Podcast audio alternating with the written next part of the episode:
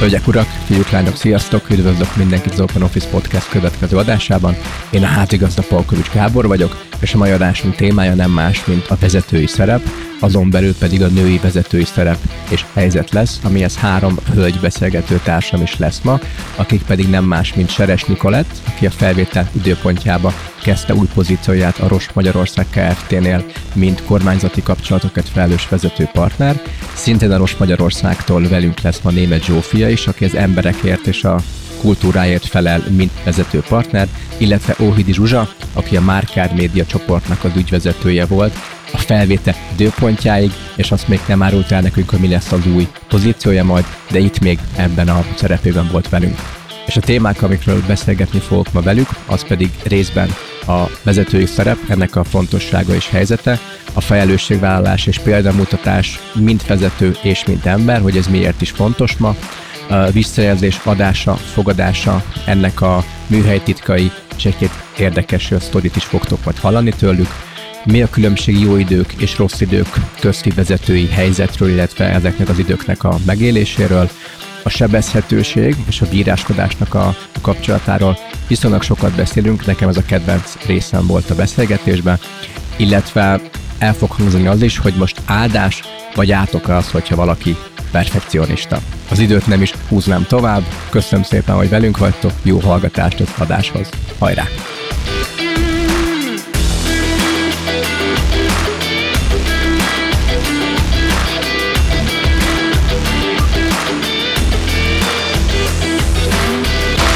Hölgyeim, sziasztok! Üdvözöllek titeket itt nálunk az Open Office podcastbe, köszi, hogy eljöttetek. A téma, amire meghívtunk benneteket, az a vezetői szerep, illetve a vezetői női szerep, és hogy ez miért is fontos, vagy akár miért nem fontos ma. És engedjétek meg, hogy egy olyan idézettel kezdje, amit egy hölgynek a könyvében olvastam, a neve nem fog eszembe jutni sajnos, hogy a Facebooknál Amerikában a valamelyik design osztályt ő vezeti, és a könyv címe az hogyan legyél vezető, vagy hogy hogyan legyél menedzser, és ő úgy fogalmazza meg, hogy a menedzser szót használja, hogy az a különbség menedzser és a, ahogy, ahogy ő hívta az egyéni hozzájárulók között, hogy az egyéni hozzájáruló ő egy valamit kell, hogy jól csináljon, és ő az, aki termel, a menedzsernek meg az a dolga, hogy az egyéni hozzájárulóknak min, mindent megtesz, hogy tudjanak termelni, és minden jobban tudjanak együtt és magukba is dolgozni. És felmerült bennem a kérdés, hogy az a szóma, hogy menedzser, vezető, lehet ezt mondani, agyon van használva. Van-e különbség menedzser és vezető között, illetve hogy ha nektek kéne ezt egy könyvbe leírni, hogy mi az, hogy vezető, vagy akár mi az, hogy menedzser, akkor ti mit mondanátok, hogyan fogalmaznátok meg? Kezdem akkor én. Én főleg az utóbbi időszakban mindig úgy tekintettem magamra, mint egy karmester. Ugye egy zenekarban nagyon fontos, hogy mindenki a saját hangszerén a legjobban játsza a megfelelő szólamot.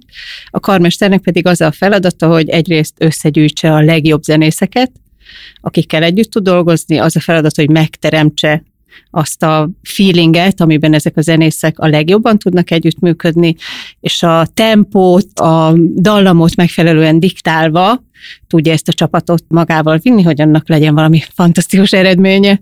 Úgyhogy én így tudnám ezt a legjobban megfogalmazni. Niki, Zsófi? Tudok ahhoz kapcsolódni, amit a Zsuzsi mondott, mert én mindig, hogyha így kellett magamat jellemezni, és sőt, egy korábbi csapatom jellemzett úgy, hogy, hogy olyan vagyok, mint egy nyolckarú polip, és egyszerre több helyre tudok figyelni, és minden támogatást megkapnak.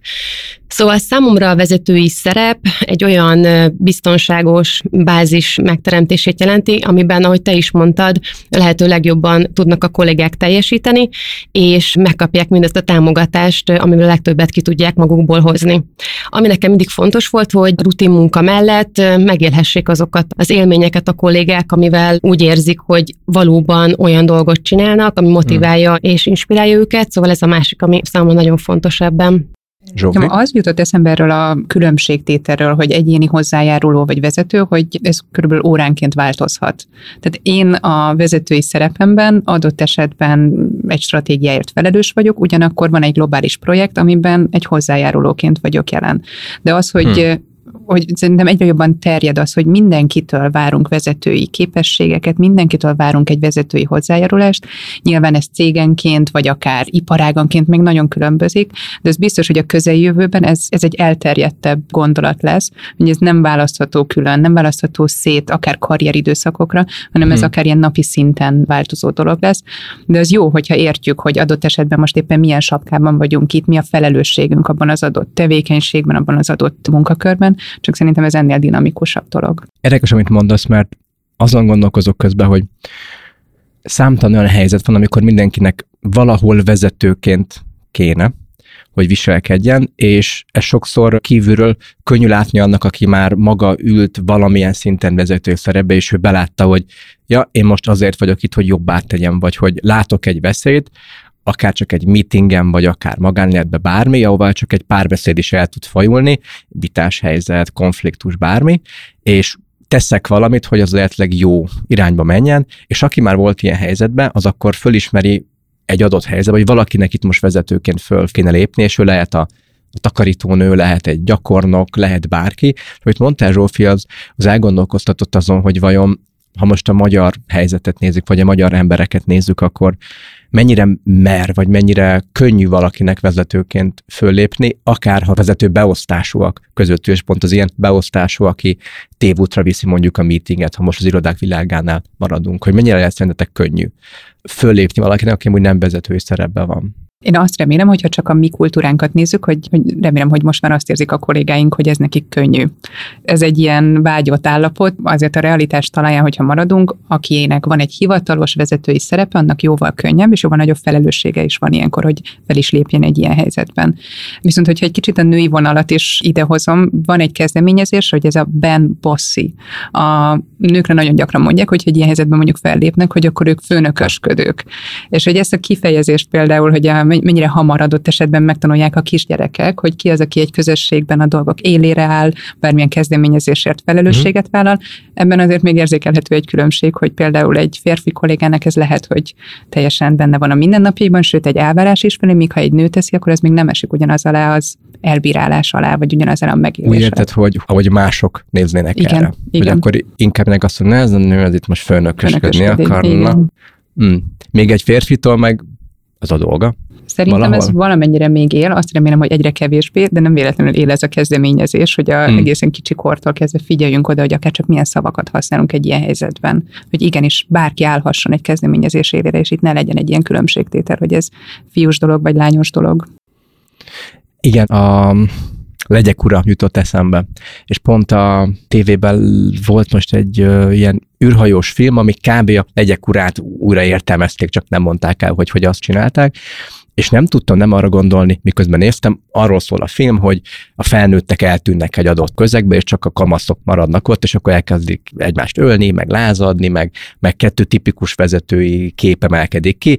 A nyugodt, higgadt, próbáljuk betartani a szabályokat, kövessük, amit elvártak tőlünk, hiszen azért vagyunk itt, még a másik nem érdekes semmi, lázadjunk, bulizzunk, stb. stb. És hogy mikor kimellé állnak a többiek, a tömeg, és hogy milyen vezetői eszközöket használnak.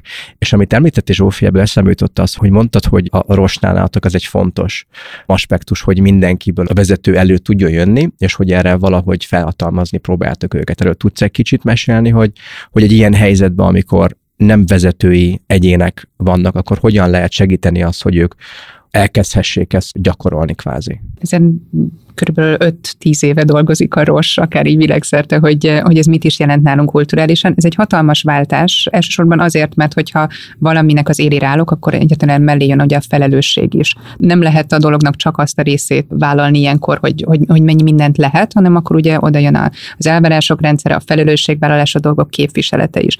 Úgyhogy ebben vagyunk most egy olyan úton, hogy egyre inkább megszűnnek ezek a fajta hierarchia szintek, hivatalosan, szervezetileg az, hogy hogy a fejekben, a gondolatokban mikor szűnnek ezek meg, az nyilván egy sokkal hosszabb időszak, de hmm. alapvetően teljesen felhatalmazott csapatok dolgoznak egy adott, nagyon kihívó, ambiciózus célért, és minden típusú támogatást megkapnak, igyekszünk egy olyan környezetet is biztosítani, amik szerintem elengedhetetlenek, hogy folyamatosan visszanézünk arra, hogy ez hogy működik, és nem mondanám azt, hogy ez egy könnyű időszak volt. Mindannyiunknak nagyon nehéz volt, ráadásul ugye az egészet nagy részt az utóbbi években virtuálisan is tettük meg. Ugyanakkor azt gondolom, hogy például az, hogy ha valaki így a, az egész csapat a monitoron egy ugyanakkor a méretű kis kockában jelenik meg, az hirtelen azért így az egyenlőséget is be tudja hozni, Kiegyenlíti. hogy ott mindenki ugyanúgy tud magának szót kérni. Nyilván nem, nem csak ezen múlik, de hogy, hogy ilyen apró dolgokon is tud ez múlni. A Rosnál egyébként, ugye mivel mm, az egészségügy területén dolgozunk, diagnosztika, gyógyszeripar területe, itt a férfiak, nők aránya nem hogy kiegyenlített, hanem nagyon sok területen jóval több a nő a kollégák hmm. között. Ami egy nagy kérdés viszont, hogy ez mennyire nem egy magyar dolog. A régióban kb. 30-an vagyunk, akik hárvezetői szerepkörben vagyunk, és ebből három férfi. És a múltkor volt egy meetingünk, ahol kialakítottuk azt, hogy melyik témák fontosak ugye egy régió szempontjából, hmm. és tippeljetek, hogy kik álltak a kezdeményezések élére mind a három férfi és egy nő, mindez ugye a 30-as létszám volt, tehát azért ilyen szempontból az, hogy benne lenni, aktívan hozzájárulni, vagy ténylegesen a vezetést is vállalni, azért ebben még, még bőven van tér arra, hogy, hogy jobban támogassuk ugye a kollégákat. És ez, ez miért lehetett szerintetek most, hogyha ennél például adunk, hogy van egy 30 fős csoport, a 10%-a csak férfi, amikor mégis van egy lehetőség talán ezre jó, hogy akkor vezessük egymást, még a vezetőkön és akkor az összes férfi feláll, hogy akkor nekem itt az a, az a dolgom, hogy akkor Hát és sajnos nagyon leképezi ez a történet azt, a, amivel dolgunk van. Tehát hmm. az, hogy egy nő mikortól akar elkezdeni látszani, mikortól akar beleállni abba, hogy igen, ezt én csinálom, én vezetem, ez nagyon messzire visz, mert összefügg az önbizalomépítése azokkal a történetekkel, amiket ő hallott, vagy nem hallott, vagy inspirálta, vagy nem inspirálta éppen. Tehát igen, itt ez, ezzel van dolgunk, azért kell erről rengeteget beszélnünk, hogy legközelebb, amikor ilyen lehetőség adódik nálatok, akkor 25 nő még odaálljon, és azt mondja, hogy igen, én is, mert elhiszi magáról, hogy tudja, meg meri, meg akarja, meg össze tudja majd egyeztetni a magánéletével, meg számos dolog jöhet. Még csak egy gondolat, ugye, hogy miről szól valójában szerintem, amiről az előbb beszélgettetek, és mégis ez egy vezetőnek kutya kötelessége, hogy olyan légkört teremtsen, amiben mindenki ki tudja hozni magából a maximumot a legtöbbet, ami benne van. Tehát ne maradjon potenciál felfedezetlenül. És ehhez olyan légkör kell, hogyha leülsz egy asztalhoz, akkor úgy érezzék, hogy igen, itt nekem is van mondani való, meg el is mondhatom. Hmm. És akkor mi, mi ezen dolgozunk sokat, de ez különben nagyon nagy részt fakad szerintem a vezető személyiségéből, hogy ő mennyire nyitott, Abszolút. különben itt a home office-nál szerintem ez itt nagyon jól megmutatkozott, hogy az a vezető, aki nehezen engedi a kontrollt, nem bízik a kollégáiban, nem mer nekik teret engedni, tehát ők biztos, hogy nagyon megszenvedték az elmúlt két évet, és nagyon nehezükre esett elfogadni, hogy igenis innentől home office van, és online meetingek vannak, ami nem mondom, hogy tökéletes megoldás, mert azért most már szerintem mindenki érzi, hogy mennyi mennyire jó, ha újra tudunk találkozni, meg egy asztalnál le tudunk ülni, és meetingek Igen. vannak, de az biztos, hogy mindenkinek ez a bízom a kollégáimban, elhiszem, hogy ők a legjobbak abban, amit csinálnak, engedek nekik teret, ez egy, ez egy vezetőnek szerintem kiemelt feladata. Igen, és ugye mi irodákkal foglalkozunk, és számos esetben talán a dekor fázisnak lehet hívni, hogy a legtöbben értik, amikor a falakat kell dekorálni, uh-huh. kiírunk a falra valamit, ez sok helyen egy népszerű dolog, és amúgy ez okkal az.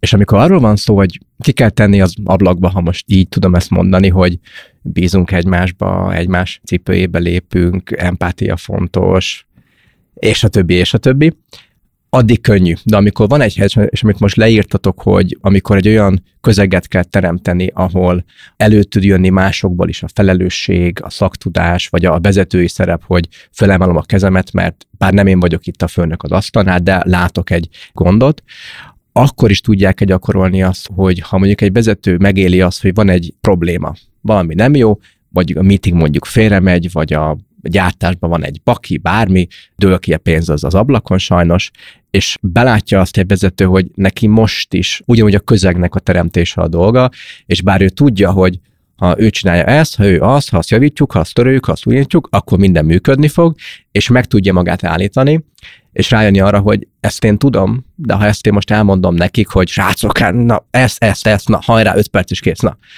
akkor ők ebben nem fognak semmit tanulni, sőt, még bennük is van, hogy hát igen, azért ő a főnök, mert ő tudja, hát mi hibáztunk, és ne. Hát, hát igen, ez biztos baj van velem, hogy ennyit himázok, és ők ebből nem fognak tanulni, és szerintem ez rettentő nehéz. És ez főképp egy magyar problémának látom, és talán itt a példamutatás hiánya lehet, de erre majd vissza tudunk térni később, hogy amikor éles helyzet van, és a, a vezetőnek még inkább rá kell jönnie, hogy lehet, hogy tudom a megoldást, de attól ők nem fogják megtanulni, és ők nem lesznek jobb vezetők majd egyszer, vagy jobb szakemberek, ha én most megmondom helyettük, de szerintem párkapcsolat pont a férfinői szerepekbe ugyanez. Nehéz. És én kíváncsi vagyok, hogy ti ezt megéltétek-e már, ti a saját jöttökön, hogy vissza kellett magatokat fogni, hogy nem mondom, mit kell csinálni, majd ők, majd a többiek rájönnek. Volt-e már, ilyen helyzetben voltatok-e már ti? Nekem mondjuk 2020-ban amikor is a cégünk árbevételének a 40 egy, nem tudom, két nap alatt kipörgött az ablakon, oké, okay, nem két nap alatt, de ezt a tényleg médiapiacon egy főleg hirdetési árbevételből élő cég, ezt viszonylag hamar kénytelen volt tudomásról venni, hogy más idők jönnek.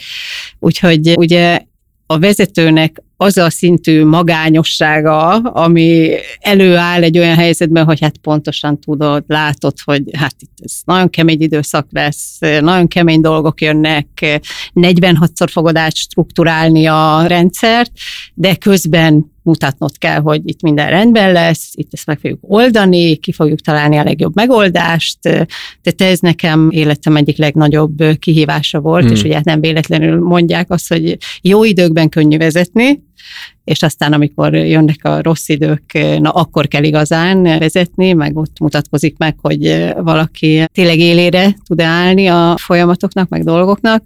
Úgyhogy nekem ez volt egy tanulópénz, tapasztalás, elképesztő kaland, meg nem is tudom még minden. Amiből különben rengeteget tanultam, és nagyon büszke is vagyok rá különben, hogy 2021-ben mindannak a rengeteg fájdalmas intézkedésnek köszönhetően, amit mondjuk meghoztunk 2020-ban, tényleg újra a lábra álltunk, sőt.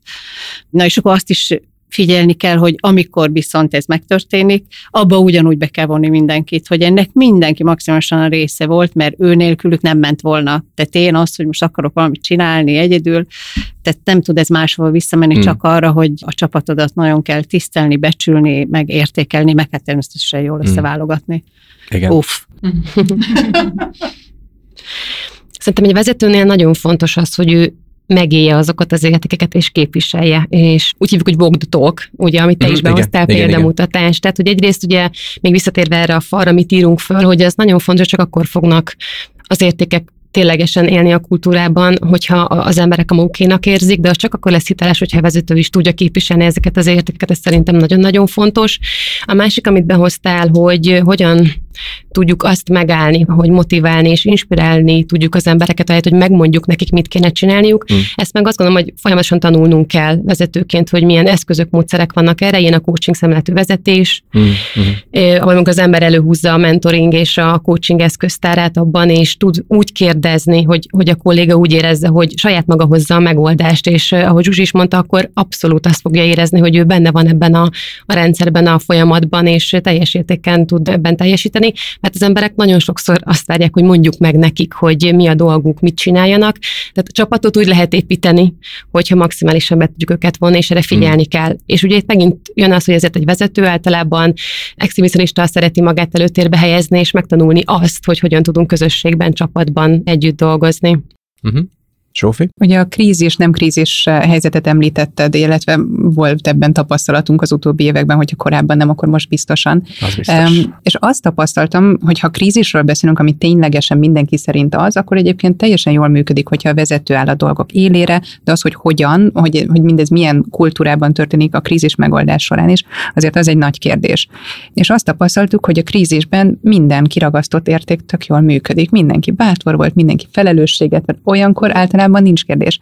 De Hmm. mi történik, és mi a vezető szerepe abban, hogy ne tartsuk folyamatosan két éven keresztül akár krízis állapotban a szervezetet? Mit lehet azért tenni egy vezetőként, hogy azt érezzék, hogy most meg tudnak nyugodni, fel tudják tölteni az energiájukat? Szerintem ez került most így előtérbe, és nagyon érdekes, hogy azért csapatonként eléggé eltérő az, hogy tényleg meg tudták élni Hmm. ezt a fajta megkönnyebbülés, feltöltődést, vagy azt mondják, hogy nem, ők az utóbbi két évet egy ugyanolyan konstans, magas állapotban kellett, hogy végigcsinálják. Nyilván ott olyankor most nehéz tartalékokat találni. Szerintem itt például ez volt a vezetői szerepben, és bizonyos helyzetekben az teljesen rendben van, hogyha a vezető megmondja, hogy melyik irányba menjünk, Mm. de nem két éven keresztül folyamatosan krízist fenntartva. Igen, a Covid helyzetben ezt mi is láttuk, saját magunkon is megéltük, illetve az ügyfeleinknél szintén, hogy mi úgy hívjuk, hogy ez a tábortűz feeling.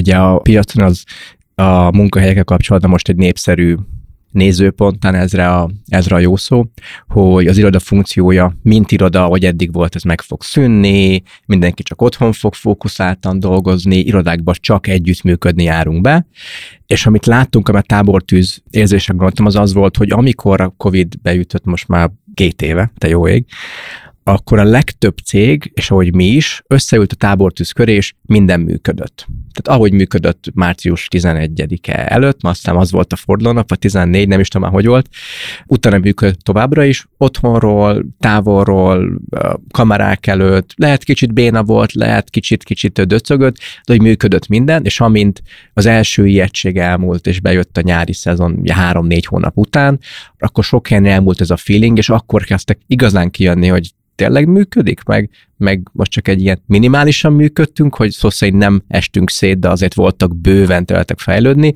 vagy egy optimális, sőt maximális működés volt, mert volt erre is példa, ahol az jött ki a felszínre, hogy igazából tényleg nem kell iroda, vagy nem kell egymást mindenhol látni, ez távolról tök jól működik. Van, ahol meg pont akár mondjuk egy maxról csak egy optimumra estek vissza, és ott, ott is egy jó tanulság lehetett az, hogy hát oké, hogy nem olyan jó, mint előtte volt, de, de van ebbe bőven lehetőség, vagy, vagy craft, amit ez akarok behozni a beszélgetésbe, hogy van az a mondás, hogy a, a nehéz tenger teszi a jó tengerészt. És ami most a, a, a nyugati felett piacokon látszik, hogy elképesztő sokan hagynak ott irodai munkákat. Még a felvétel előtt mondta te Zsófia azt, hogy az emberek céghez mennek dolgozni, de, de vezetőt hagynak ott, és amikor nehéz idők vannak, vagy amikor nehéz a tenger, akkor, és hogy ti is mondtatok, hogy mennyire el kell a, a nyugalom egy vezetőnek, hogy meg tudja tartani, ugyanúgy a közegre fókuszáljon, de milyen könnyű egy ilyen veszett vizeken elveszteni embereket, amikor a fókusz azon van, hogy oké, okay, hogy a közeg fontos, meg emberek fontosak vagyunk, de esik szét a, a cég kvázi, mint amit te is mondtál, Zsuzsi, hogy a bevételeknek a nagy része egyik napra a másikra eltűnt, akkor mennyire nehéz ugyanúgy az emberekre is figyelni, és leginkább a vezetőnek saját magára figyelni, hiszen a Covid alatt, ami szerintem abszolút a felszínre jött, hogy a vezető is ember, neki is föl kell valahol töltődni, és ha, ha ő nincsen rendben, akkor nem tud arra se úgy figyelni, hogy, hogy az emberek jól legyenek, és így, így még könnyebb embereket veszíteni, még könnyebb kiégni talán ez a jó szó, hogy a felébe az egésszel hagyom a francom, el lesz sok. Ez sok. Nagyon érzékeny pontokat nyomogat. Abszolút én nekem ez az egyik mániám, amit mindig, mindenhol igyekszem elmondani, hogy az egy dolog, hogy egy vezetőnek milyen felelősségei vannak az embereivel hmm. szemben, a csapattal szemben, de hogy magával szemben milyen felelősségei, meg kötelezettségei vannak, arról ugyanúgy kell beszélni, mert ugye abból tudunk kiindulni, ugyanúgy, mint egy család, most akárhogy is, de ha anyuka jól van, akkor mindenki jól van Ugyanúgy, hogyha egy céget nézünk, ha egy vezető jól van, és ezt mentálisan, fizikálisan, mindenféle értelemben tudjuk, akkor sokkal nagyobb az esély arra, hogy mindenki jó legyen. Tehát egy vezetőnek kutya kötelessége az, hogy ő az egyensúlyt az életében meg tudja tartani, hogy ő fel tudja tölteni az elemeket, hogy megtalálja azt, amihez aztán le tud nyúlni, amikor baj van. Hmm. amikor eljön az, hogy igen, most kemény döntéseket kell hozni, most ez fájni fog, most ez nem lesz jó, de mégiscsak töltenie kell magát, mert különben anélkül nem fog menni. Tehát ott kell az erő, és akkor ez mindenkinek mindegy, hogy mi, én maratonokat futok, mert engem azt tart észnél, de teljesen mindegy, mert ha valaki költ, akkor az tök jó, ha valaki jogázik, akkor az, de meg kell találni, hogy mitől hmm. tudsz feltöltődni, és pont és ebbe hogy hogy látjátok, szerintem pont ebbe a férfi és nő között a nők javára van egy egy előny, hogy a, a férfi ego az egy erős dolog, ezt én saját magam is be tudom ismerni, és pont amikor vezetőként beismerni az, hogy elfáradtam, vagy nem megy, vagy nem uh-huh. bírom, és hogy mint férfi ezt én nem tudom megoldani, és be kell dobnom a törölök között, vagy átkötöm a terepet, vagy csak el kell mennem pihenni, az rettentő nehéz, és szerintem most, mint férfi mondom, nőként ez egyszerűbb lehet jól gondolom el, belátni azt, hogy... Én hogy... nem vagyok benne biztos, megmondom őszintén, nem. pont azért, hmm. mert hogy egy nőnek az egyik legfontosabb lecke, vagy nekem, legalábbis hmm. nem akarok mindenki nevében beszélni, az, hogy, hogy mikor mondod azt, hogy oké, okay, nem kell tökéletes, jó hmm. legyen, mert a legtöbb nőnek tényleg ez a tökéletességre való törekvés az egyik legnagyobb csapdája szerintem, amibe beléphet, hogyha nem tudja elfogadni azt, hogy igen, I'm enough, ez így jó, mm. jó az, amit csinálok, elég. Tehát ez, ha ezt megtanulod, és most nem mondom azt, hogy itt a minőségből kell leengedni, mert nem arról van szó, de ez egy nagyon fontos lecke volt nekem, főleg miután megszületett a gyermekem, ahol aztán ugye jött számos olyan helyzet, amikor kénytelen voltam elismerni, hogy jó, hát minden nem fog beleférni. Maximálisan tudok kapcsolódni két gyerkőccel, és nálunk egy nagyon kiegyenlített, kiegyensúlyozott családmodell működik. Mm. Ezzel együtt azt is pontosan tudjuk, hogy a nőknél ez az úgynevezett érzelmi házi munka, mint olyan, az, az egy mm-hmm. létező dolog. Az, hogy rengeteg olyan te, teendő van, fejben tartani való, vagy csak érzelmileg ez a jelenléttel kapcsolatos kérdés, ami a fejlett ország, kevésbé fejlett minden típusú kultúrákban, azért ez, ez egy női kérdés. És én ezt teljesen aláírom, hogy fontos az, hogy a munkában vezetőként az egyensúlyt megmutassuk, de egy, egy olyan időszakban, pláne amikor a munka és a magánélet ez nem, hogy integrálódott, hanem így ott van mindenkinek a nappaliában, mind a kettő Igen. tér, akkor ez, ez egyre kielezettebb lett. És szerintem ez mindenkinek, aki bármilyen családi közösségben uh-huh. legyen az patchwork elkezdve, eh, bármilyen módon több helyen kellett, hogy helytálljon az utóbbi időben, az most nagyon előtérbe hozta, hogy most már nem lehet olyat mondani, hogy akkor én a munkahelyi énemet egyensúlyban tartom, közben otthon nekem nincs meg az egyensúlyom. És szerintem ez egy férfi-női kérdésként jött elő. Hány apukát láttunk igazából, uh-huh. ugye megszenvedni ezek ezeket a dolgokat. Egyetértek azzal, hogy, hogy egy vezetőnek fontos, hogy legyen hova visszanyúlnia, és hogy, hogy ez egy felelősség, hogy találja meg a stabilitását. De ez egy nagyon érdekes kérdés szerintem, hogy viszont egyre jobban tudunk arról mesélni, hogy ez mennyire nem könnyű. Most már nem úgy van, hogy akkor ezt várjuk a vezetőtől, hanem annak van egy története, hogy igen, neki is vannak olyan időszakai, amikor esetleg nem megy annyira az az ilyen shiny happy jelenlét, vagy az, hogy ő mindig tudja mutatni a víziót, mert hogy olyan veszteségei voltak akár, amit mondjuk így nehéz megélni. Mm. Szerintem ez nagyon sokat sokat segít a kultúra szempontjából, sokkal egészségesebb lett beszélni arról, hogy, hogy nehézségek vannak, hogy helyzetváltozásokat mennyire, mennyire bonyolult tulajdonképpen jól csinálni. Hmm. És ez szerintem ebben nincs ilyen, hogy férfi-női dolog, talán a nők részéről ezt így könnyebben veszi a, a kultúra, hogyha egy nők is kezdenek erről beszélni, de nagyon sokat segít, hogyha a férfiak is behozzák ezt vezetőként. Itt eszembe a sebezhetőség fontossága és a kommunikáció fontossága. Hmm. Itt a pont munkahelyváltásba, vagy ezen a héten, amikor, amikor felvesszük, és az előző munkahelyben ott belső kommunikációval foglalkoztál, és hogy látod, hogy hogyan lehet most ugye céges kommunikáció szempontjából, nem tudom, hogy más, mint egy ember és ember közti kommunikáció, de milyen olyan akár jó mintákat, vagy akár rossz mintákat láttál, vagy látsz, ami segíti, vagy gátolja azt, hogy ezekben a nehéz időkben is az őszinteség az, az fent tudjon maradni, és hogy a, a vezető akár sebezhetőséggel, akár más-más eszközzel a közegre ugyanúgy tud figyelni, és a jó és a rossz híreket egyformán át tudja adni az embereknek úgy, hogy a motivációjuk és a, a cégszellem az fent tudjon maradni. Nagyon sokat kell ezzel foglalkozni, meg edukálni a vezetőket is kell, hogy ő is akarjon fejlődni ebben, Mm. Meg azt gondolom, hogy a cégnek is van egy felelőssége abban, hogy teremtsen olyan lehetőséget, hogyha szeretne az adott vezető people managementben, vagy bármilyen olyan skillsetben fejlődni, ami ezt segíti, akkor azt meg kell tenni. Nem divat szerintem ma még a cégek többségénél sebezhetőnek mutatkozni, és nagyon sokszor nem beszélünk a, a problémákról, hanem hát, nem tudom, nyíltan nem beszélünk a problémáinkról, és azt gondolom, mm. hogy ez, ez egy valóban egy úttörő dolog, hogy merjünk emberiek lenni, és hogy mi is meg tudjuk mutatni saját magunkat, a nehézségeket, lehetőségeinket, már csak azért is, mert ugye a változás nagyon itt van minden egyes napunkban, mindenféle téren, és azért valljuk be, hogy nem könnyű a változásban lenni, és nem szeretjük a változást nagyon sokszor, és a vezetőknek ebben szintén élen kell járni, és példát kell mutatni abban, hogy mondjuk egy cégen belüli változásban milyen előnyök vannak, hogyan tudják az embereket felzárkóztatni, segíteni és ösztönözni őket abba, hogy ez mifelé visz bennünket, és hogy igazából ezt tanulni kell és nagyon sokszor ösztönösen tudnak a vezetők jól működni, de azt gondolom, hogy az a jó, hogyha ha az önismerettel, önbizalommal folyamatosan fejlesztjük magunkat, és ebben keressünk utakat, és akár szétnézünk, hogy milyen olyan jó példák vannak, amiket mi is implementálni tudunk. Mondtad, hogy a magyar emberekre ez még nincs annyira benne, hogy, hogy a vezető fejleszteni, vagy fejleszteteket lát magába. Jól értettem, hogy erre utaltál, vagy valamit félre, félreértettem? Hogy a fejlődés iránti vágyra kérdezel igen, igen, igen, igen, arra, arra. Azt Ez nagyon egyénfüggő, én azt gondolom, hogy de bennük van abszolút ez is ilyen magabiztosság függő. És azt gondolom, hogy mindenkiben benne van a fejlődési vágy. Kérdés az, hogy ő látja, hogy mik az erősségei, azokat mennyire tudja használni, és hogy van-e olyan terület, amin úgy érzi, hogy, hogy akár tudna erősebb lenni, vagy amit mondjuk a csapata igényel, amit a kultúra igényel.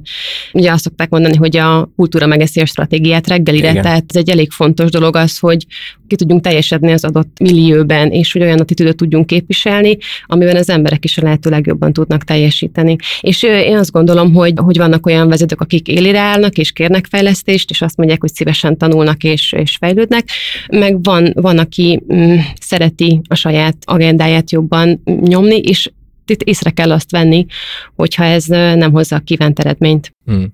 Nektek volt ilyen, amikor ti beláttátok, hogy na, ebbe fejlődnöm kéne, segítséget kérek, akár szervezeten belül a volt rámód, akár ti, mint magánemberek mentetek utána ennek. Abszolút, igen. Egyrészt az, hogy, hogy van egy kócsom, akivel rendszeresen mm, együtt dolgozom, aki segít kicsit kilépni, és valóban rászenni azt az időt arra, ami ahhoz szükséges, hogy a saját működésemet tudjam látni. Ez az egyik, a másik pedig az, hogy mint vezetői csapat adott esetben, az, hogy nem elég az, hogy mindenki külön fejlődik, az már egy nagyon-nagyon jó szint, hogyha megvan sokakban az igény erre, az, hogy közösen hol vagyunk abban, hogy milyen értéket képviselünk, mint vezetői csapat, az is egy nagyon, nagyon fontos tere ennek a fajta fejlődésnek. Nekem a visszajelzés témaköre ilyen, tehát hogyan lehet úgy jó visszajelzést adni, hogy az az emberek számára is, a kollégák számára is befogadható legyen. Zsá, neked? Ugye itt az a nagy kérdés, ami ahhoz vezet vissza, hogy vezetőként mennyit mutatsz meg a saját kétségeidből, meg sérülékenységedből, meg hát nem is tudom, ez a két szó talán kifejezi, ugye, hogy ezt kivel tudod megbeszélni. Tehát Igen. nagyon ritka esetben tudod azért ezt a szervezeten belül úgy őszintén megbeszélni. Persze most ez nagyban függ a probléma súlyától, Igen. meg jellegétől, de való igaz, hogy egy coach mondjuk ebben nagyon sokat tud segíteni. Már csak az, ha van valakivel beszélgetni, ventilálsz, és utána mész tovább, mm. ad valaki egy olyan nézőpontot, amire hoppá, te nem gondoltál. Igen, mm. és akkor szerencsés esetben van egy olyan főnököd, aki mondjuk ad visszajelzést, szerencsétlen esetben nincs, akkor ugye magadnak kell ezeket a csatornákat megtalálni, de igen, én is hiszek abban, hogy hívjuk coachnak, mentornak, nem tudom, egy másik ügyvezetőnek, vagy egy másik hasonló helyzetben hmm. lévő valakinek, de ez nagyon sokat tud adni a, az ember életéhez, és de mondjuk ehhez nagyon fontos az, hogy nyitott legyél a tanulásra, és elfogad, hogy hát igen, bizony nekem itt van dolgom, mert ez meg az nem hmm. úgy jött össze, és hát nekem is volt persze számtalan ilyen történet, amit ha mondjuk most visszanéznek, akkor biztos nem úgy csinálnám. Hmm. De az a lényeg, hogy megtanuljuk belőle. Van esetleg olyan példaképetek, akár mint vezető, vagy akár csak magánember, akinek a példáját szoktátok követni, vagy próbáljátok követni, pont amikor a gyengeségeknek a beismerésére, vagy fejlesztendő részeknek a fontosságáról van szó. Van-e ilyen ember számotokra? Uh-huh, nekem van egyébként több is, és ez nagyon fontos, hogy ebben is szerintem fejlődjünk azzal, hogy elmondjuk, hogy kik azok, akik minket segítettek, mi volt az, amivel segítettek. Én például mindig elmondom, hogy nekem három nő befolyásolta a karrieremet azzal, hogy mindig felismerték az adott pillanatban, hogy nekem mi lehet a következő lépés, és adtak egy esélyt arra, hogy kipróbáljam. Mm. A, az egyik az első ügyvezetőnk, a Francis Evans volt, aki először hívott engem vezetői pozícióba, a másik a Margaret Ann Darling, akinek a távozásával én megkaphattam az ügyvezetői pozíciót, a harmadik meg még jobban visszamegyek a Salamon Brigitta, aki felvett engem média asszisztensnek az első reklámügynökséghez, és akkor egy fantasztikus ember, mm amellett, hogy fantasztikus szakember is, de az, ahogy ő bevezetett engem a média világába, azt tudti, hogy nagyon meghatározta azt, ahol én, ameddig én eljutottam. Tehát ez, ez nagyon-nagyon fontos.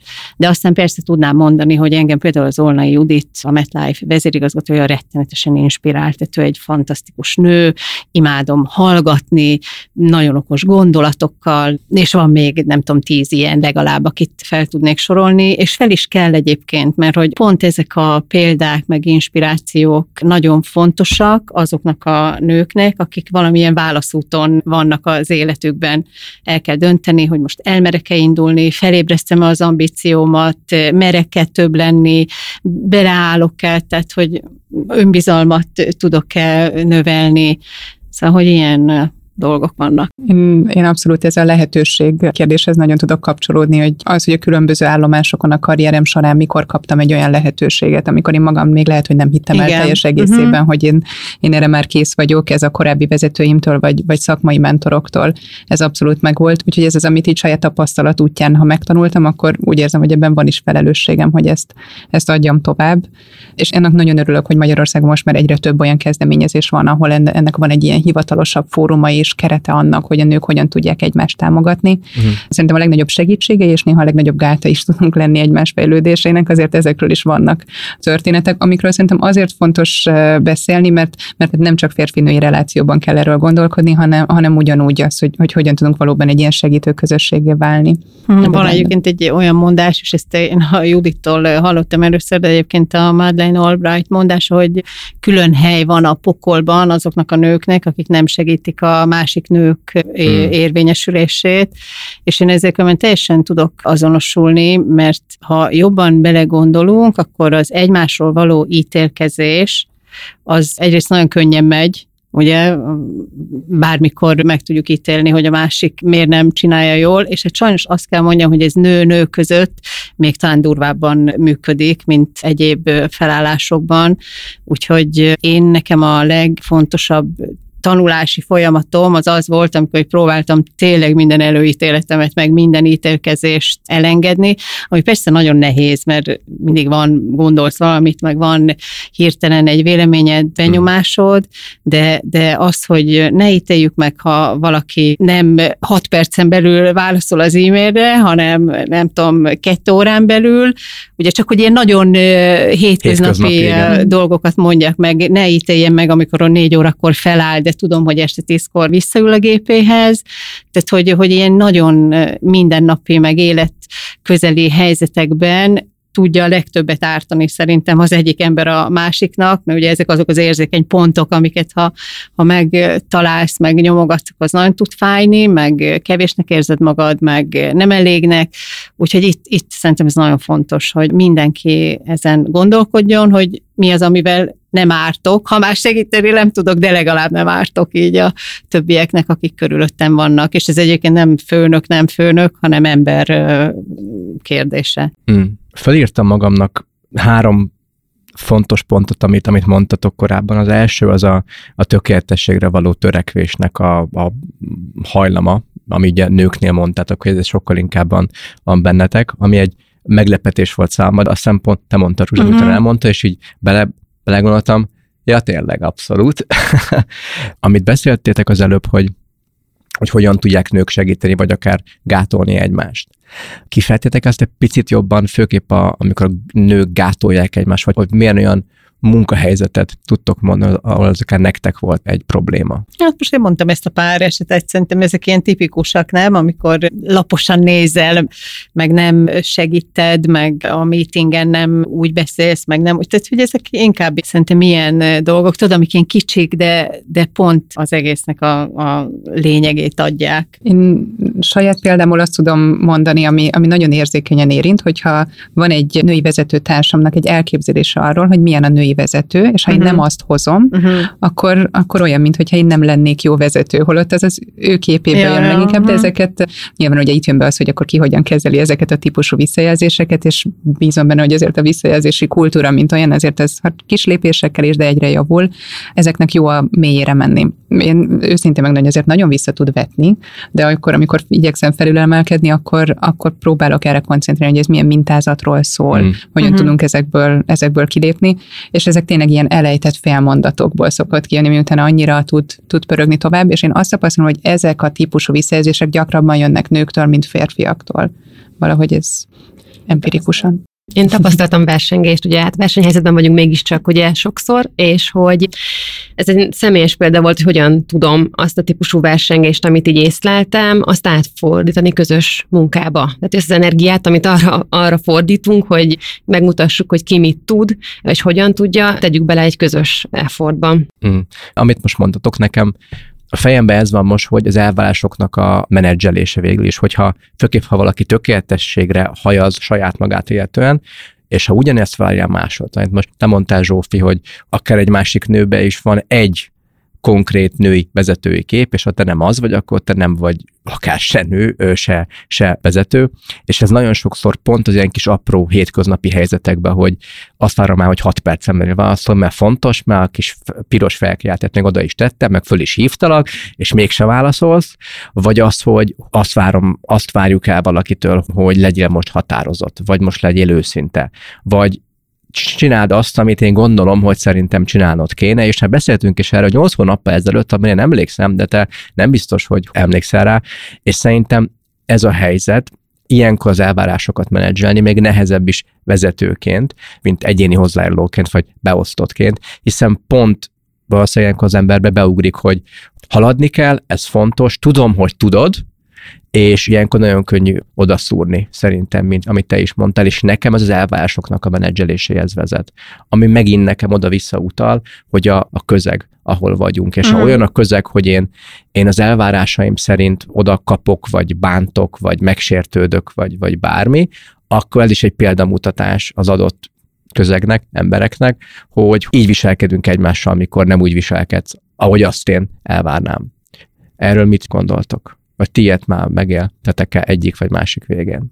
Hát ez, ez nagyban stílus kérdése szerintem. Tehát az, az, hogy visszajelzést kell adni, eh, maximálisan egyetértek a Nikivel, hogy ez nem kérdés, hiszen mindenki abból tanul, úgy fejlődik, azért mégiscsak egy vállalati környezetben vagyunk, ahol célok vannak, elvárások, meg kell felelni dolgoknak, tehát csak azért, hogy kedves legyen, nem tudod tétlenül nézni, hogy valaki nem úgy végzi a munkáját, hogy az eh, megfelelő lenne, de azt, hogy ezt milyen eh, körülmények között, milyen stílusban, mennyire előremutató szándékkal teszed meg ezeket a visszajelzéseidet, én azt gondolom, hogy ez határozza meg a, azt a közeget, meg hangulatot, mm. amiben a cél, hogy mindenki a legjobb lehessen. Nekem ez azért egy nagyon érdekes téma, mert én nagyon sokáig és sokat dolgoztam azzal, hogy, hogy ne legyek olyan maximalista vagy tökéletséget törekvő, és egy vezetőként az első nagy célom az volt, amit kitűztem, hogy hogyan ne tegyem rá az emberekre azt az elváráscsomagot, amit Mhm. én saját magammal szemben elvárok.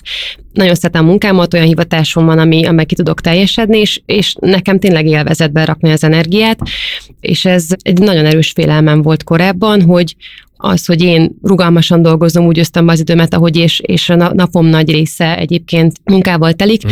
muszáj vagyok az embereimnek viszont az egyensúlyt megteremteni, amire, amire nekik van szükségük. Ez sem könnyű olyan szempontból, hogy, hogy jó belője az ember, hogy oké, okay, nem akarok túl sok terhet rakni rájuk, és nem akarok olyan elváráscsomagot pakolni, ami esetleg nem reális, viszont túl keveset se tegyek. Szóval nekem ennek az egyensúly az ezzel való játék volt egy nagyon érdekes tanulási folyamat. Mm. Csak egy, egy dolog, amit így, így kihallok, hogy magamat igyekszem emlékeztetni arra, hogy mi a vélemény és mi a visszajelzés, és hogy a kettő az Mhm, gyakran nem mhm. ugyanaz. Mm. Ugye Igen, most ebben a jó. közegben nyilván nem fogjuk idézni, de ezekre is vannak mondások, hogy mi a, mi a vélemény, de hogy szerintem talán ott van azért egy olyan különbség, hogy egy, egy visszajelzésben benne van az, hogy mi egy közösségben dolgozunk, közösek a céljaink, még hogyha nyilván eltérő ebben akár a felelősségünk, de hogy abban benne van egyfajta fejlesztő szándék, és ez egy nagyon fontos eleme a kultúrának. A vélemény az olyan, ami teljesen jó, hogyha megosztjuk. Nekem személyesen az a legnehezebb, hogy ez, ebben megtartsam, hogy örülök neki, hogy ez az ő véleménye, át is veszem belőle, de mondjuk, hogyha nem feltétlenül szolgálja se a célelérés, se az én épülésemet, se a kultúrának az épülését, akkor azt ott tudjam hagyni. Ez, ez, ez az én saját témám tulajdonképpen, uh-huh. amit még érdemes megdolgoznom. Igen, ezt jó, hogy mondtad, mert számos menedzsmentkönyv, blog, podcast, műsor, bármibe a, ez a visszajelzés kultúra és a visszajelzés adásnak a fontossága, vagy coaching, vagy tréning bárhol, ez nagyon nagy hangsúlyt kapott mostanában, és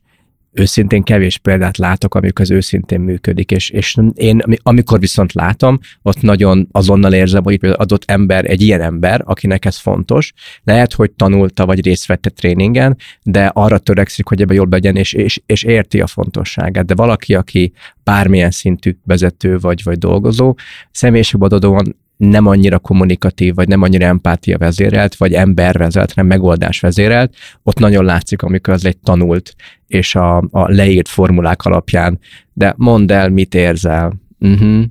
Azt tudom neked elmondani, hogy, és közben meg, meg amit átad, az nem visszajelzés, hanem egy bíráskodás, uh-huh. és nem is az eredményről beszél, a másikat, másikat bírálja, hogy te olyan vagy, hogy azt csináltad, hogy nem, nem volt jó, és nem is a saját érzéseit mondja el, vagy hogy a célokra tekintette ez most célokat szolgált el, vagy sem, hanem a másikat bíráljuk. Főképp, hogyha a korábban említett elvárás témát, meg a, a maximalizmus be is hozzuk ebbe, de ő valójában egy visszajelzést ad, tehát amit ő tanult, vagy látott, vagy szerinte kéne, azt ő hozza, és ilyenkor nagyon nehéz szerintem rámutatni, főképp, hogyha ezt nem is látja se az a coach, se az a tréner, senki, aki próbált tanítani az adott vezetőt, vagy adott embert visszajelzés adásra, hogy saját magunk rájöjjünk, vagy visszajelzés kérjünk az adott visszajelzés adás után, hogy segítettem-e. Hogy érzed magad most ahhoz képest, amikor leültünk beszélgetni. És hogy tényleg figyelj, és hogyha azt mondja, ha őszintén elmondja az adott visszajelzés kapó, hogy figyelj, őszintén nem értem, mit akarsz mondani, vagy nem tudom, mit csináltam rosszul, most ha visszamegyek a munkahelyemre, nem tudom, mit tudnék jobban csinálni. És ezt hallani vezetőként, vagy egyáltalán kérni, és meg is hallani, és még le is essen, hogy akkor nem csináltam jól. És akkor ezt hogyan kezeli valaki? elengedi a vezetői képét, ember lesz-e, vagy ugyanúgy akkor még jobban föláll, most megint az ego szó jut eszembe abba, hogy akkor most vezetőként még oda csapok, vagy zárom a beszélgetést, vagy még belemegyek, és érdekelne, hogy ti voltatok-e már ilyen, ilyen helyzetben, amikor próbáltok nagyon gyakorolni egy, egy tényleg fontos vezetői készséget, és nem ment, és rá is mutatott valaki. És hogyan kezeltétek ezt, ha volt ilyen? És nekem ilyen nem, nem jut konkrétan eszembe, amikor nem értették meg a visszajelzést, amit adok, de én tudom, hogy például nekem ezzel dolgom is volt, meg dolgom is van, hogy visszajelzést adjak, mert hogy most ez, ha nem lesz érthető, akkor mondjátok. Jó. Tehát ugye én hajlamos vagyok arra, hogy így magamba szívjam a problémákat, és úgy gondoljam, hogy oké, okay, azzal én pont eleget tettem azért, hogy működjenek a dolgok, és nem kell még extra visszajelzést adnom, hogy, hogy ez így jól van, mert minden, ami rossz, azt én kezelem. Te azt érted, és valamit igen, csinálsz vele, igen. Igen, és akkor ez jöhet le úgy, mondjuk másoknál, hogy én nem adok elég visszajelzést, meg én amúgy is lehet, hogy túlzottan ez az élni és élni, hagyni mm. híve vagyok, szóval én nagyon szabad kezet adok a, a kollégáim, meg el is várom, hogy abszolút önálló működésre legyenek képesek, mert elfogadom azt, hogy abban, amit ők csinálnak, abban ők a legjobbak, sokkal jobbak, mint én, azért vannak ott, tehát és ez néha tűnhet úgy, hogy ez egy ilyen túlzott önállóság, meg a visszajelzés hiánya, úgyhogy ez például nekem egy olyan valami, amin, amin tudom, hogy dolgoznom kell, meg dolgozom is. Hmm. Szóval, hogy ne, nem tudom, hogy ez így válaszolta a kérdésre valamennyire. Érthető volt. Uh-huh. Nekem legalábbis. Akkor jó. Niki, Sófi? Én arra kaptam már visszajelzést, hogy nem adok elég visszajelzést, uh-huh. ami nekem egy kommunikáció szférában azért ugye mégiscsak érdekes, de hogy így arra kell tennem, hogy sokkal több megerősítést várnak az emberek, mint ahogy én azt gondolom, uh-huh. és amit én esetleg úgy gondolom, ja, hogy, igen. hogy megdicsérem őket, vagy visszajeleztem, sokszor visszajött, hogy, hogy ennél sokkal többre van igényük, és például nekem erre oda kell figyelnem. Ez az egyik. A másik, amit mondtál, hogy voltál olyan eset, amikor esetleg szembesültem dolgaimmal, hogy nekem azért nem éles ez annyira, vagy tudok példát uh-huh. mondani, mert hogy én nagyon nyitott vagyok ezekre a kritikákra. Én, én vágyom arra, hogy visszajelezzék hmm. azt nekem, hogy mitől lehetnék még jobb. És ez egy rögtön magamba szívom, és ebből nem csinálok problémát. Tehát, hogy én nagyon jól tudok reagálni, rezonálni, és persze én is megfontolom ilyenkor, hogy, hogy ez mennyire a másikról szól, mennyire róla, mennyire valós, mennyire tudok vele azonosulni, de minden alkalommal végig gondolom, ha kapok akár egy jó szándékú visszajelzést és konstruktívat, akár ha valaki egy erősebbet odaszól, akkor, akkor mindig végig gondolom, ennek mi az alapja, mit tudtam volna másképpen csinálni, és hogyha tudom, akkor beépítem. Hmm. Zsófi? Nekem egy nagy mantrám az, hogy ez a nagyon változó világ, ez megköveteli azt, hogy mindannyian felnőttként legyünk jelen a munkahelyünkön, illetve talán így a mindennapokban is, és ezzel nagyon könnyű dobálózni. Én annak örülök, hogy például a Rosnál nagyon sokat tudunk azért tenni, hogy a kollégáknak legyen idejük ezzel foglalkozni, fejlődjenek, megtanuljuk, hogy, hogy ez hogy működik. A felnőtt a fel, vagy a felnőtt, felnőtt jelenlét. Ugye ennek nyilván van egy olyan helyzete, hogy ez, ez vannak olyan kultúrák, ahol sokkal könnyebben adott, mondjuk egy skandináv kultúrában, Kelet-Európában talán ez egy kicsit nehezebb, mm. de hogyha azt látom, hogy a, a partnerem nyitott arra, hogy visszajelzést fogadjon, akkor nekem is sokkal könnyebb ténylegesen elmondani azt, hogy mit látok, mit tehetne ő máshogy, és, és ezek, ezek nagyon jól működnek, ezek maradandó élmények tudnak lenni. És saját magamon azt veszem észre, hogy, hogy amikor elkezdem ezeket a típusú visszajelzéseket kapni, amik tényleg nagyon jó szándékkal vannak az én működésemre, akkor, akkor van annak egy útja, hogy hogyan kezelem ezzel kapcsolatban az ellenállást, hogyan igyekszem ezt így beépíteni, de nagyon hálás vagyok azért, hogyha ezeket, ezeket tudom kapni, és nyilván van egy olyan is, hogy ha, ha, pedig nem értem, mert csak egy, ugye te mondtad a piszkálódás, hmm. vagy szurkálódás talán, akkor az, az inkább a vélemény kategóriába kerül. De a felnőtt, felnőtt állapot, az azt is feltételezi szerintem, hogy nagyon tudatosan figyelünk oda, hogy tényleg mi az, amit ebből üzenetként szeretnénk átadni. Hmm. Amit mondtál neki, az most nagyon a, a fejembe ragad, hogy, hogy több visszajelzésre vágytak az, az, az alatta dolgozók. És közben azon gondolkoztam, hogy lehet, hogy csak ők fogalmazták meg úgy, hogy többre vágynak, és nem lehet, hogy másra vágynak, vagy megfelelő mennyiséget kaptak, csak például ott visszajelzéssel nem értettek egyet. Nem tudom, hogy hogy, hogy, hogy így volt, amit ezzel akarok kérdezni vagy mondani, az igazából az az, hogy nagyon könnyű emberekként félreérteni egymást, ezt uh-huh. én mhm. megtanultam, uh-huh. napról napra tanulom és tapasztalom, és belefutok hibákba, meg másokba is már észreveszem néha, hogy nagyon könnyű elhinni azt, amit gondolunk, hogy az a, az a valóság, és hogy azt én jól gondolom, mert azt én gondolom, és akkor persze, hogy igaz, főképp, ha valakinek ez a, ez a dolga, és mint vezető szerintem részben ez egy vezetőnek a szerep vagy dolga, hogy lásson, vagy lehetőleg minél jobban lásson dolgokat, és akinek ebben nincs akár gyakorlata, vagy egy egoistább alkat, vagy csak nem annyira felnőtt, mert szerintem ez egy, és most nem mint negatív értem mondom, ez egy gyerekes dolog valahogy, nekem igazam, mama, azt én már elgondoltam, és az úgy van, és kész és ezzel ezt, ezt nagyon nehéz kezelni magunkba is, és egymás közt is, pont amikor visszajelzés adásról van szó, elvileg arról kéne, hogy szóljon, hogy a folyamatainkat, vagy a, a közös célok fele hogyan tudunk még jobban, még hatékonyabban menni,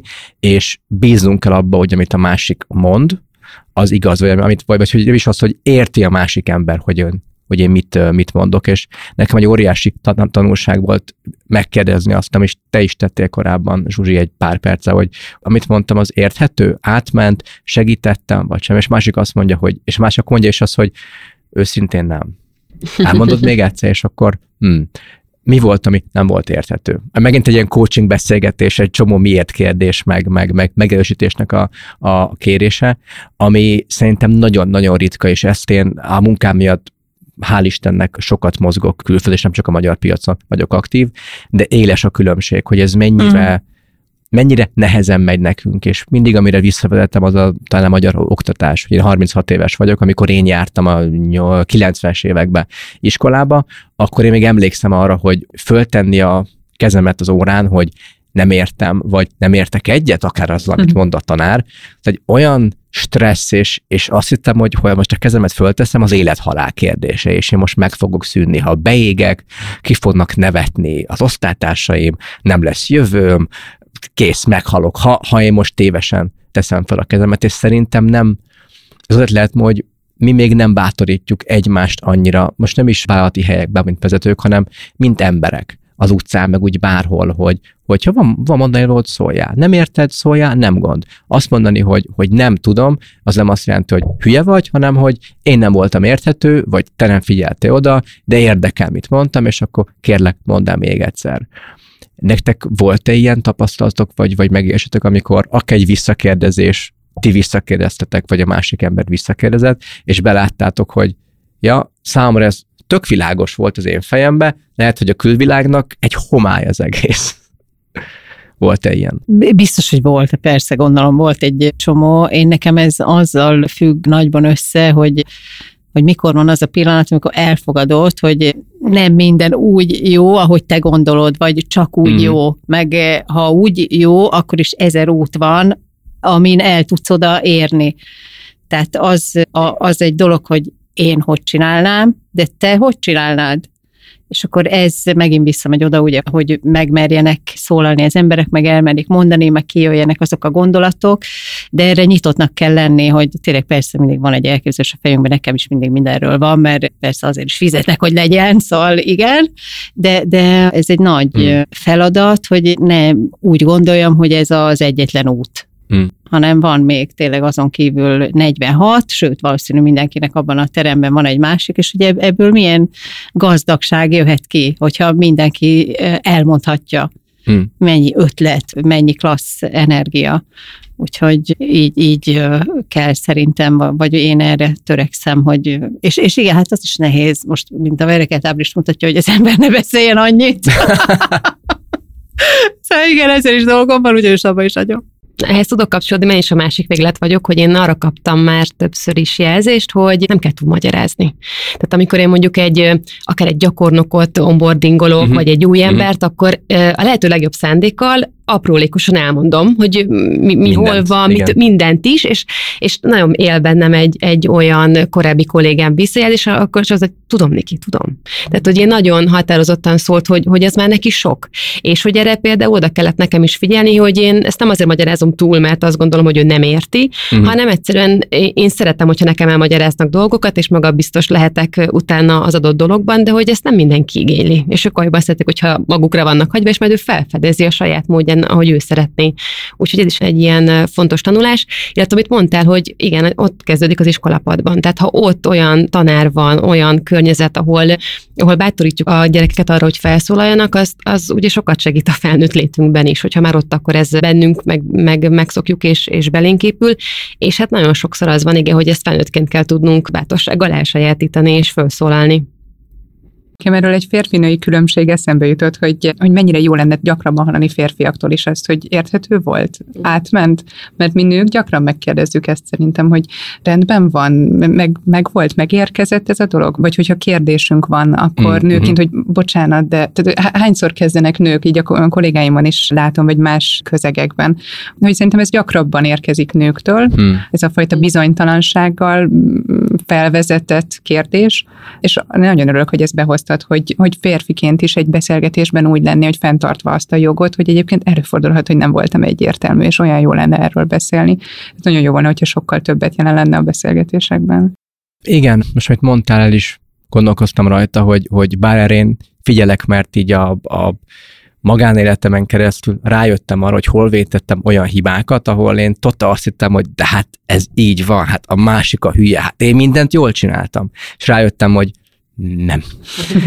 és visszavezettem oda, hogy, hogy pont amikor a kommunikációban olyan helyzet van, amikor én félreértem a másikat, ami szinte férfi és nők között rettentően könnyű, mintha ugyanazt a nyelvet beszéljük, ha ugyanazt a nyelvet beszéljük, de bizonyos mondat alatt mást ért, amikor azt mondja egy nő, és más hall egy férfi, és ugyanúgy vissza.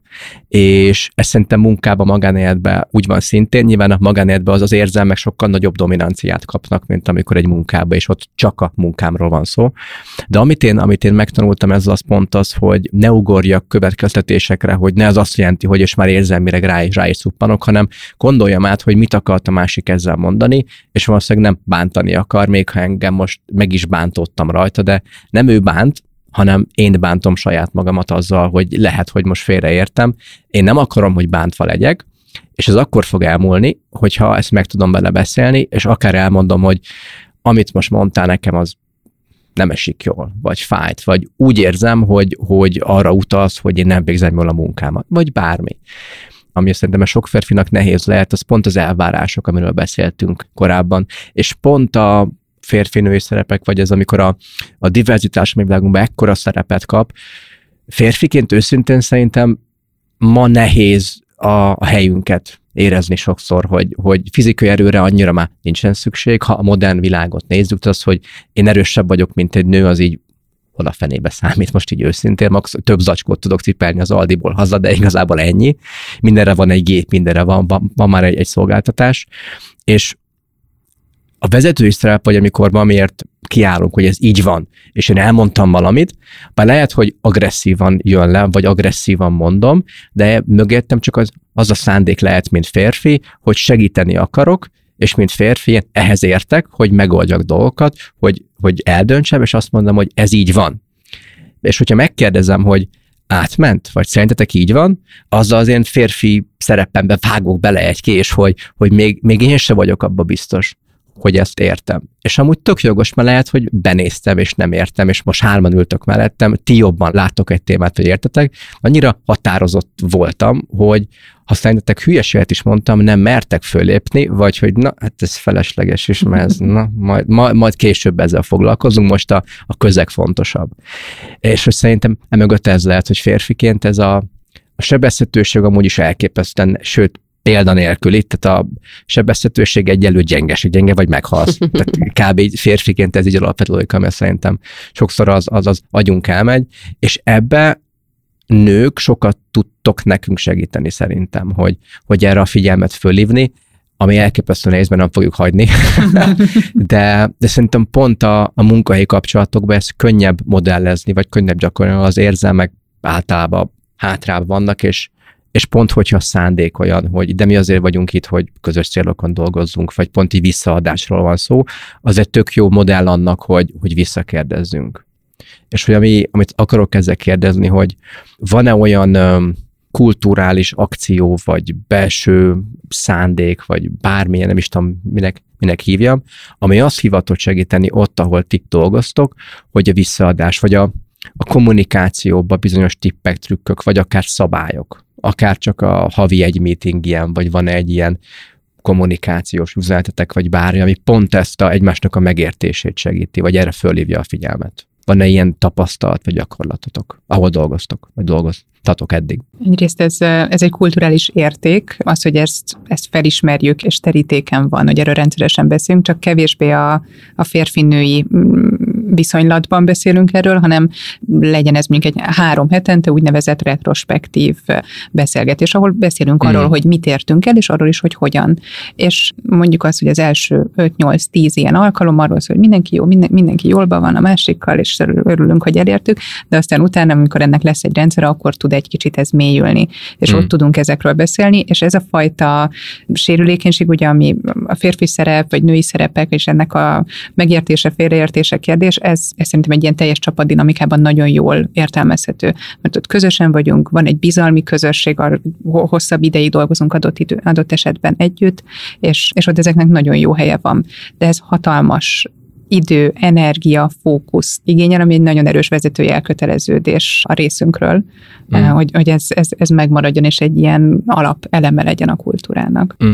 Nagyon nagy tempót diktálnak a cégek és hogy én azt látom, hogy, vagy azt hiányolom sokszor, hogy a rengeteg meeting közepette nagyon sokat foglalkozunk azzal, hogy mit kell csinálni, meg milyen határidőkre, meg gyorsan-gyorsan, és hogy nagyon ritkán állunk meg értékelni, mm. hogy akkor egy-egy adott projekt hogyan sikerült, és hogy erre kell időt szánni szerintem, mert ott erre lehet akkor teret adni visszajelzéseknek, meg megnézni, mi működött jól, és mi, mi kevésbé, mert ugye ez szolgálna azt, hogy utána következőleg ne lépjünk bele ugyanabba a dologba, és tanuljunk a hibáinkból.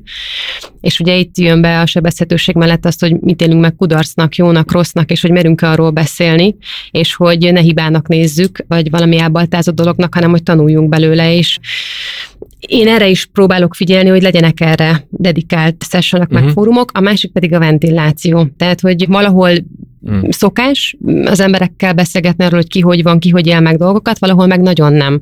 Megláttam olyat is, amikor már túl beszélünk dolgokat, és szerintem vezetőként abban is nagyon fontos szerepünk van, hogy, hogy ennek megfelelő teret adjunk, de tartsuk is ugye kordában, de hogy olyan közösséget építsünk, ahol, vagy legyenek olyan közösségek a cégben, olyan véleményvezérekkel való, akár folyamatos kommunikáció, és ebben abszolút vannak jó gyakorlatok. Én így belső kommunikációs oldalról, a, most már ugye az Orientelnél abszolút vannak vannak olyan csapatok, érdekképviseleti szervek, kollégák oldaláról, influencerek, akivel folyamatosan beszélgetünk arról, hogy hogy van hmm. a szervezet, milyen megélések vannak, érték, amit a vezetőség akar, átmente a stratégia, hmm. ők esetleg behoznak-e bármilyen témát, projektet, amivel foglalkozni szeretnének. Én azt gondolom, hogy ez nagyon jót tesz, megsegít, és ez abszolút kulturális kérdés, és, és el kell azoknál a cégeknél, ahol mondjuk ezzel még van teendő, érdemes elkezdeni, és egy hosszú távú építkezés, de, de ez tud működni, és nagyon jól tud működni. Ez kapott egy nagy késszúrást, szerintem a COVID által, ugye, hogy, hogy azok az informális